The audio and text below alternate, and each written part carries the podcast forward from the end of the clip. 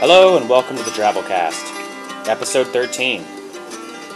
The Drabblecast is a weekly podcast featuring strange stories by strange authors for strange listeners, such as yourself. I'm your host, Norm Sherman. I thought I'd start today's episode with Drabble News, brought to us by listener and author Kendall Marchman. Check this. Alapaha, Georgia. Around these parts, they're calling it Hogzilla. A 12 foot long wild hog recently killed on a plantation and now quickly becoming a part of local legend. The plantation's owner claims the hog weighed 1,000 pounds and had 9 inch tusks. But few people have actually seen the hog, the only proof being a photo that shows the dead beast hanging from a rope. Whether the hog ever actually existed, or is some sort of Faulknerian myth, it has definitely been the topic of conversation in small towns across southern Georgia.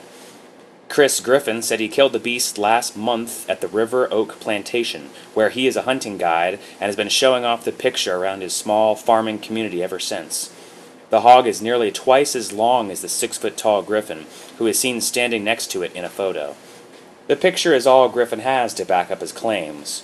He and Ken Holyoak, owner of the plantation, buried the beast on the property and did not want the hassle of slaughtering it since the meat of large feral hogs is typically not very good.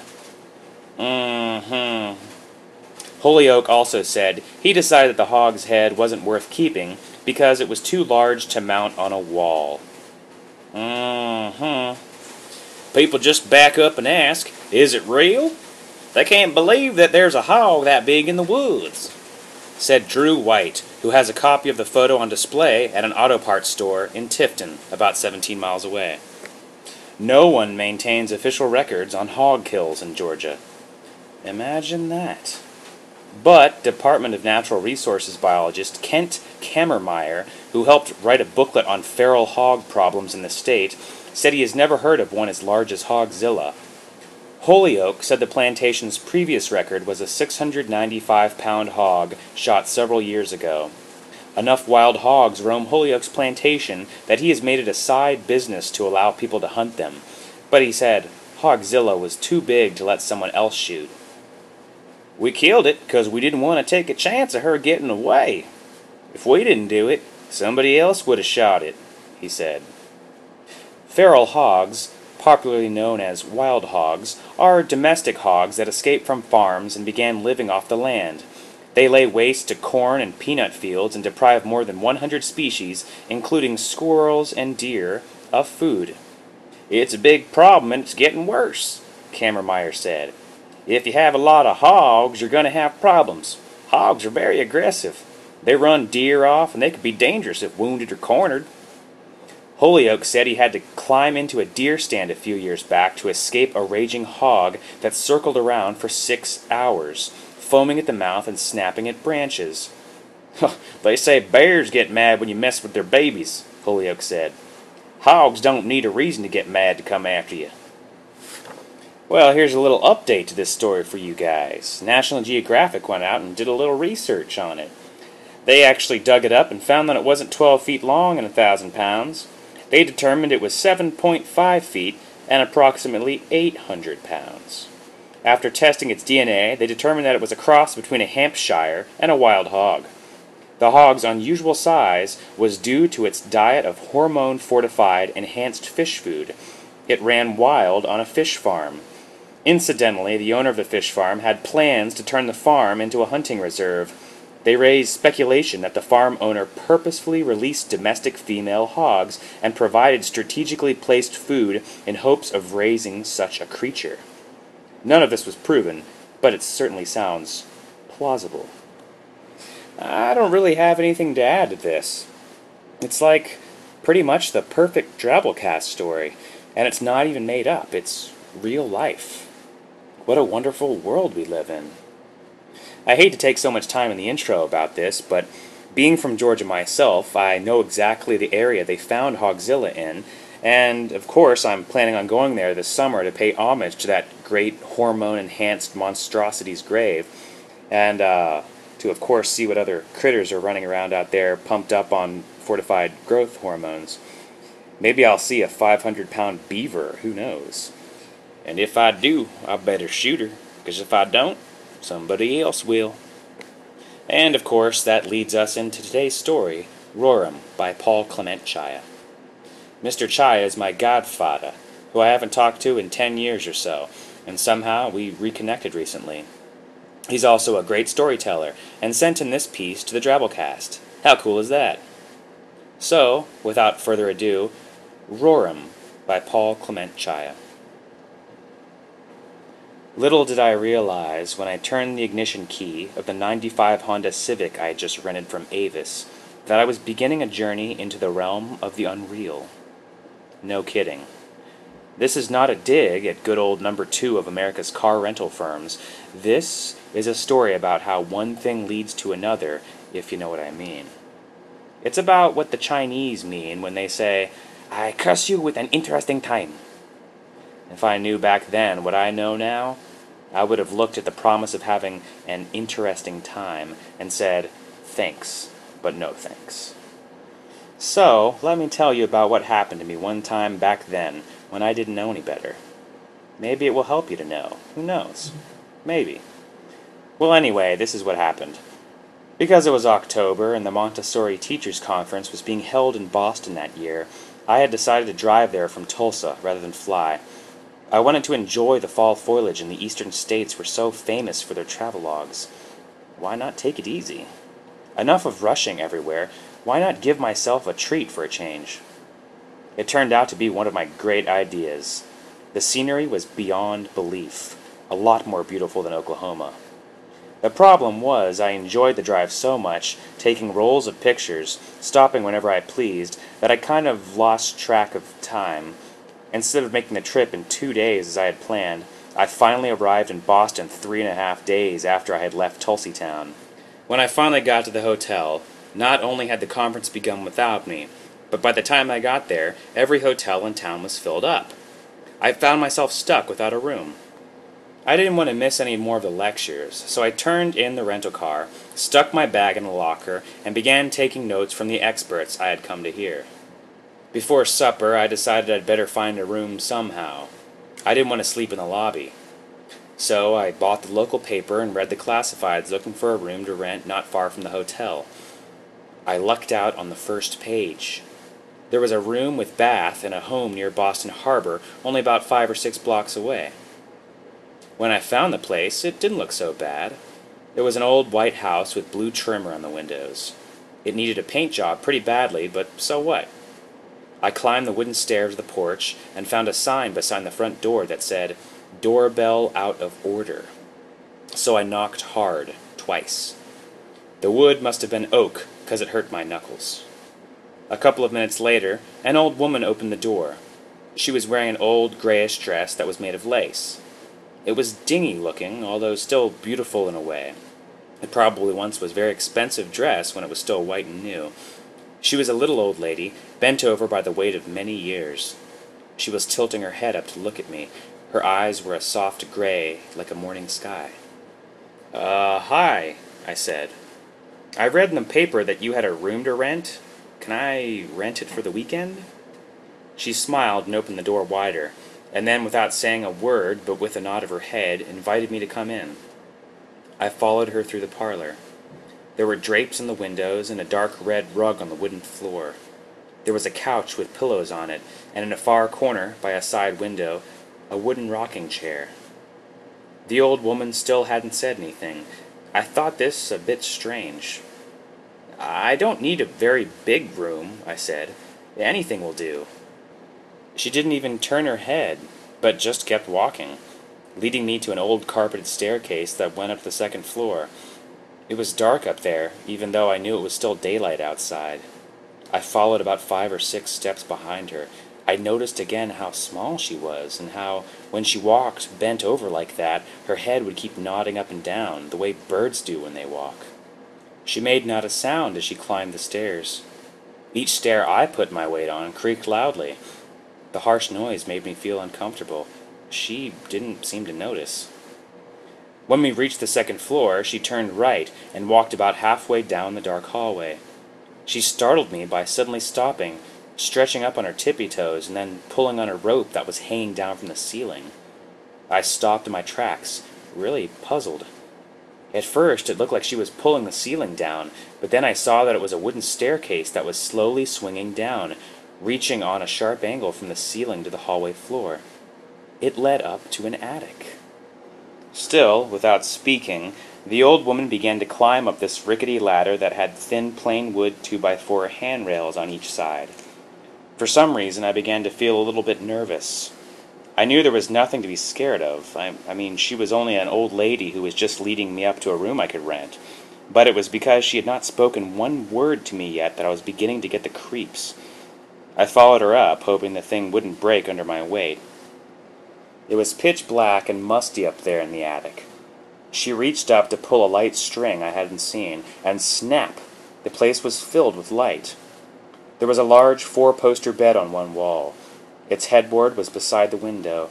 There was a small night table that had a drawer with a shiny brass ring on it to pull it open, and there was a simple wooden chair at the foot of the bed with a wool blanket carefully folded up on its seat.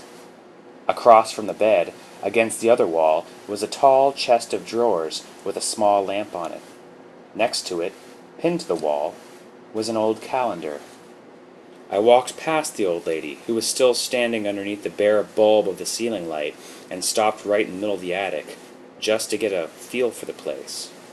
The bed was on my left, the chest of drawers on my right and the silent old woman was behind me. It was then that I looked straight ahead and almost jumped out of my skin. A standing figure startled me until I realized it was me. There was this full length mirror about four yards in front of me, and I was in it. My mouth was open, and my eyes wide with fear. I looked pale, it was an eerie sensation to suddenly find myself there, like a twin staring back at me right into my eyes. I think the fright must have made me gasp out loud. I don't think I let out a scream. I don't think I've ever screamed in my life, but I tell you this, it did rattle me. It was a tall mirror, oval shaped, framed in a beautiful polished wood, and it hung on a wooden stand about five feet away from the further wall. It's amazing how something as common as a stand up mirror can scare the bejesus out of you. The sudden apparition of another, there right in front of me, certainly got my adrenaline shooting through my blood system. When I came back to myself, I noticed I could see the reflection of the old woman there in the mirror, way behind my right shoulder. She was just standing there, bent over a bit and looking at me. I found my attention fixed on her image. It was as if I was compelled to stare back into her eyes, which I could barely make out. Strange as it might seem, I felt challenged by her. It was as if the two of us were in a staring match in a fifth grade classroom of the distant past. Our souls were locked together in a primitive duel. We were looking deep into each other, and I didn't know why, but I knew I couldn't stop. My head began to ache from the strain. I began to feel a little dizzy, and then I saw her image slowly getting smaller and smaller in the mirror. It was as if she was drifting backwards and deeper and deeper into the mirror, but never breaking contact with my eyes. I felt an urge to turn around to see what was really happening. What was going on in the mirror seemed impossible. But I did not want to be the one who gave in and broke eye contact. I didn't want to lose this staring contest with her. I never liked losing a game, any game, no matter who it was with or where. I stood my ground and kept on staring, more determined than ever. Suddenly, everything began to go haywire, crazy, fall apart. I felt myself being pulled toward the mirror as if by a powerful magnet. I stiffened my body and tried with all my might to keep my feet planted on the floor. I remember straining my neck, pulling back my head, which more than any other part of my body felt being pulled toward, not the mirror, but to her eyes, deep, deep within the mirror. And then all of my strength left me, and I left the floor. And I began to fly headfirst toward the middle of the mirror. And it was all happening in slow motion, like in a dream, but I was terrified. I remember being afraid my head was going to crash into the glass of the mirror and get cut. Instinctively, I put my hands straight out in front of my face, as if I were diving into a pool. When my outstretched fingertips hit the mirror, it didn't feel hard. It didn't hurt. I just went right through the glass as if it were water. I went diving straight through to the other side. I even expected a splash, but there wasn't any. The force from the old woman's eyes was pulling me headlong, straight as an arrow, and when my body passed completely through the surface of the mirror, I began to fly faster and faster toward the woman's face, which kept getting smaller and smaller.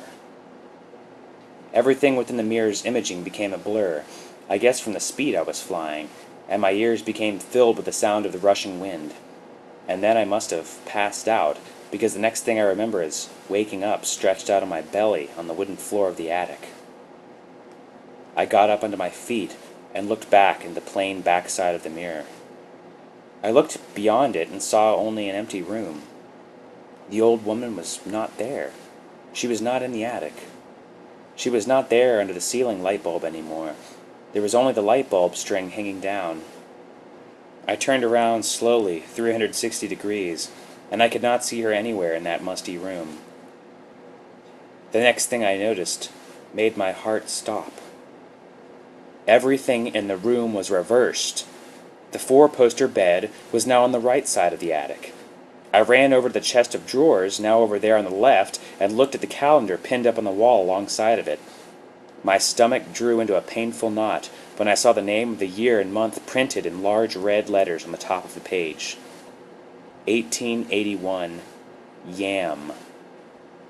My God! It was like I was still inside the mirror's image. Panic filled my body and soul. I never felt so lost in all of my life. God, help me! God, help me! I began to pray instinctively. I ran over to the mirror and hit it with my fist. Wham! It was hard. It hurt my knuckles. Oh my God. I was stuck inside the mirror's reversed world. It couldn't be so. This is unreal. I went back to the calendar, hoping that my eyes had played a trick on me. No. It still read 1881 Yam. And all the days of the week were written backwards, and all the numbers below were reversed. And then I noticed I was touching the page of the calendar with my left hand, even though I was normally right handed. Oh my god! Even I was a reversed image. I was inside the mirror. I was inside the mirror. I wasn't real anymore. Did that mean I was dead? A cold sweat broke out of my skin. I remember thinking, well, at least something proves I'm still alive. I may be frightened half to death, but if I'm sweating, I'm still alive. I sat down on the big bed. The mattress was extremely soft, and I sunk deeply into it. It must be made of down, I remember thinking. Oh, what am I going to do? I asked myself aloud. How the heck am I going to get out of here? I had confidence in my ability to think. Problem solving was one of my better skills ever since I took on algebra in sixth grade. I just had to get a hold of myself, calm down, begin to think clearly. I took some deep breaths, relaxed my body completely, began to empty my mind of all thoughts, began to center myself. I closed my eyes and soon began to feel my personal deep energy build up from the inside. I began to see a bright light. I began to feel peace. I remained in my meditative state of unknowing for a timeless time, and then gently brought myself out of it and opened my eyes and stood up from the bed. Things were still reversed, of course, but I knew now that I had to find something that could get me back to reality again. I needed some magical key that could match the inherent magic of that mirror and open it enough, just enough so I could slip back to where I belonged. The solution came to me in a flash. The old light bulb lit up inside my mind like it does in the comics. Fight fire with fire. Overcome a mirror with another mirror. Of course. If I could look at the images of the big mirror through the imagery of another mirror, then all that was reversed would be reversed back to normal. 1881 Yam would become 1881 May, and strange me would revert back to the ordinary old me. My heart soared like an eagle, as the saying goes, and I smiled for the first time since this nightmare began. But where was I going to find another mirror? I once again made a slow 360 degree look around, noticing that I was turning counterclockwise. But that didn't bother me. I now regained my self confidence, and I knew I was on my way to victory. Just then, my eyes focused on the small night table beside the bed. Where else would a lady keep her hand mirror than on her night table? Three strides, and I was there. I pulled open the beautiful wood drawer and saw her hand mirror lying neatly on top of some silk scarves. Great! I picked up the sweet little mirror in my left hand, closed the drawer, and walked over with it to the standing oval mirror, the only doorway back to my reality. I stood directly in front of it, closer than arm's reach. I looked myself in the eyes, smiled serenely at myself, and then turned around. Slowly, I raised the hand mirror up before my face, a little to the side. I looked through it at the reflection of my reflection, bouncing back and forth from one mirror's depth to the other mirror's depth, back and forth, back and forth, until I began to feel dizzy and funny and began to hear the roar of wind in my ears like before, and then feeling my soul take wind. Whoosh! I took off backwards, still holding onto that hand mirror. It was like doing a backflip from a diving board. I felt this cool wave pass over my body as I went through the mirror. And I was back on the other side. I made it. My mirror trick had worked. What a clever guy I am. I had even done a neat front shoulder roll when I hit the attic floor, bringing me right back up to my feet. I looked down at my right hand, and it was still holding the hand mirror tightly. I wasn't about to let go of that baby.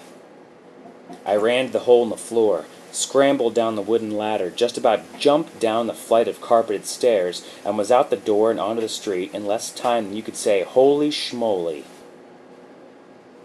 Now, all of this happened to me 15 years ago. I still have that small hand mirror that got me back from the realm of the unreal. I've kept it not because I need to prove to myself what happened that day in Boston. I have no doubt at all about what happened up there in that attic. No, I keep that small mirror in my chest of drawers to remind me every morning that the very thing that can foul things up for me can be used to make things all right again. All it takes is a little bit of ordinary magic. And I can do that. Give me a mirror, and I'm a magician. Shazam! Abracadabra! Open sesame.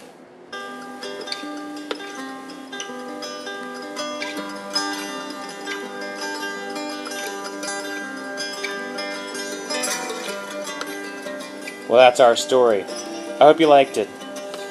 I had a feeling the minute that old lady answered the door in the story that she would be hell bent on trapping him in a dyslexic alternate dimension of some sort. Listen, Craigslist is full of old ladies like that with sublets or attics to rent, and you know what?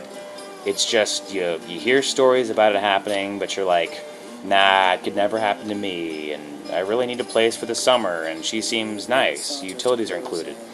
Uh, there's an Applebee's down the road. And then wham! Next thing you know, you're getting sucked into a sofa. Well, that's all for this week. Tune in next week for episode 14 of the Drabblecast. Post your comments on the website and send your stories to be featured in the Drabblecast to goatkeeper at hotmail.com. I'm your host, Norm Sherman, reminding you that if you don't shoot it, somebody else is gonna.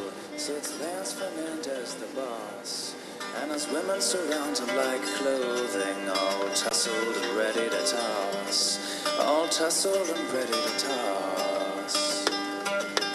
He mutters these words to his lackey. When it comes, put this in his butt.